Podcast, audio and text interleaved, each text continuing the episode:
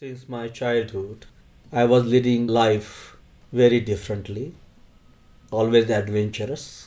And for many years, I have been teaching karate and always having some sort of adventure tour.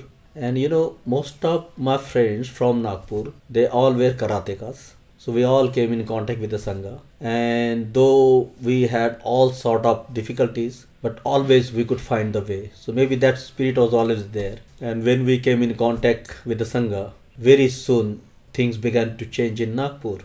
So I became order member in 91. And very soon I came to know Bhante is going to visit Nagpur.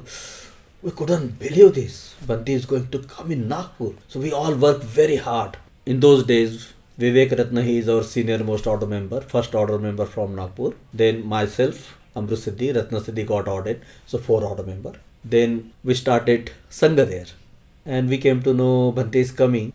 So we started doing work very hard. Why? Because we had all these friends from this karate background. It was a youth organization. Karate was not just for the sake of karate. We believe this is the way of life. It is Buddhist art. It has got some moral values, some spiritual values. That was the inspiration. But coming in contact with the Sangha, oh, this is what we were looking for. And when we heard Bhante is coming, so we worked very hard. And let me tell you one very interesting thing. I believe that was the biggest program within the moment. Around 70,000 people attended the program when Bhante came to Nagpur, that main program, because that was the place where Bhante had given his condolence speech when Dr. Ambedkar passed away. So people had very strong faith and we knew people would come there. And since then, movement just was going ahead and ahead. And today, particularly, I would like to tell this for Bhante.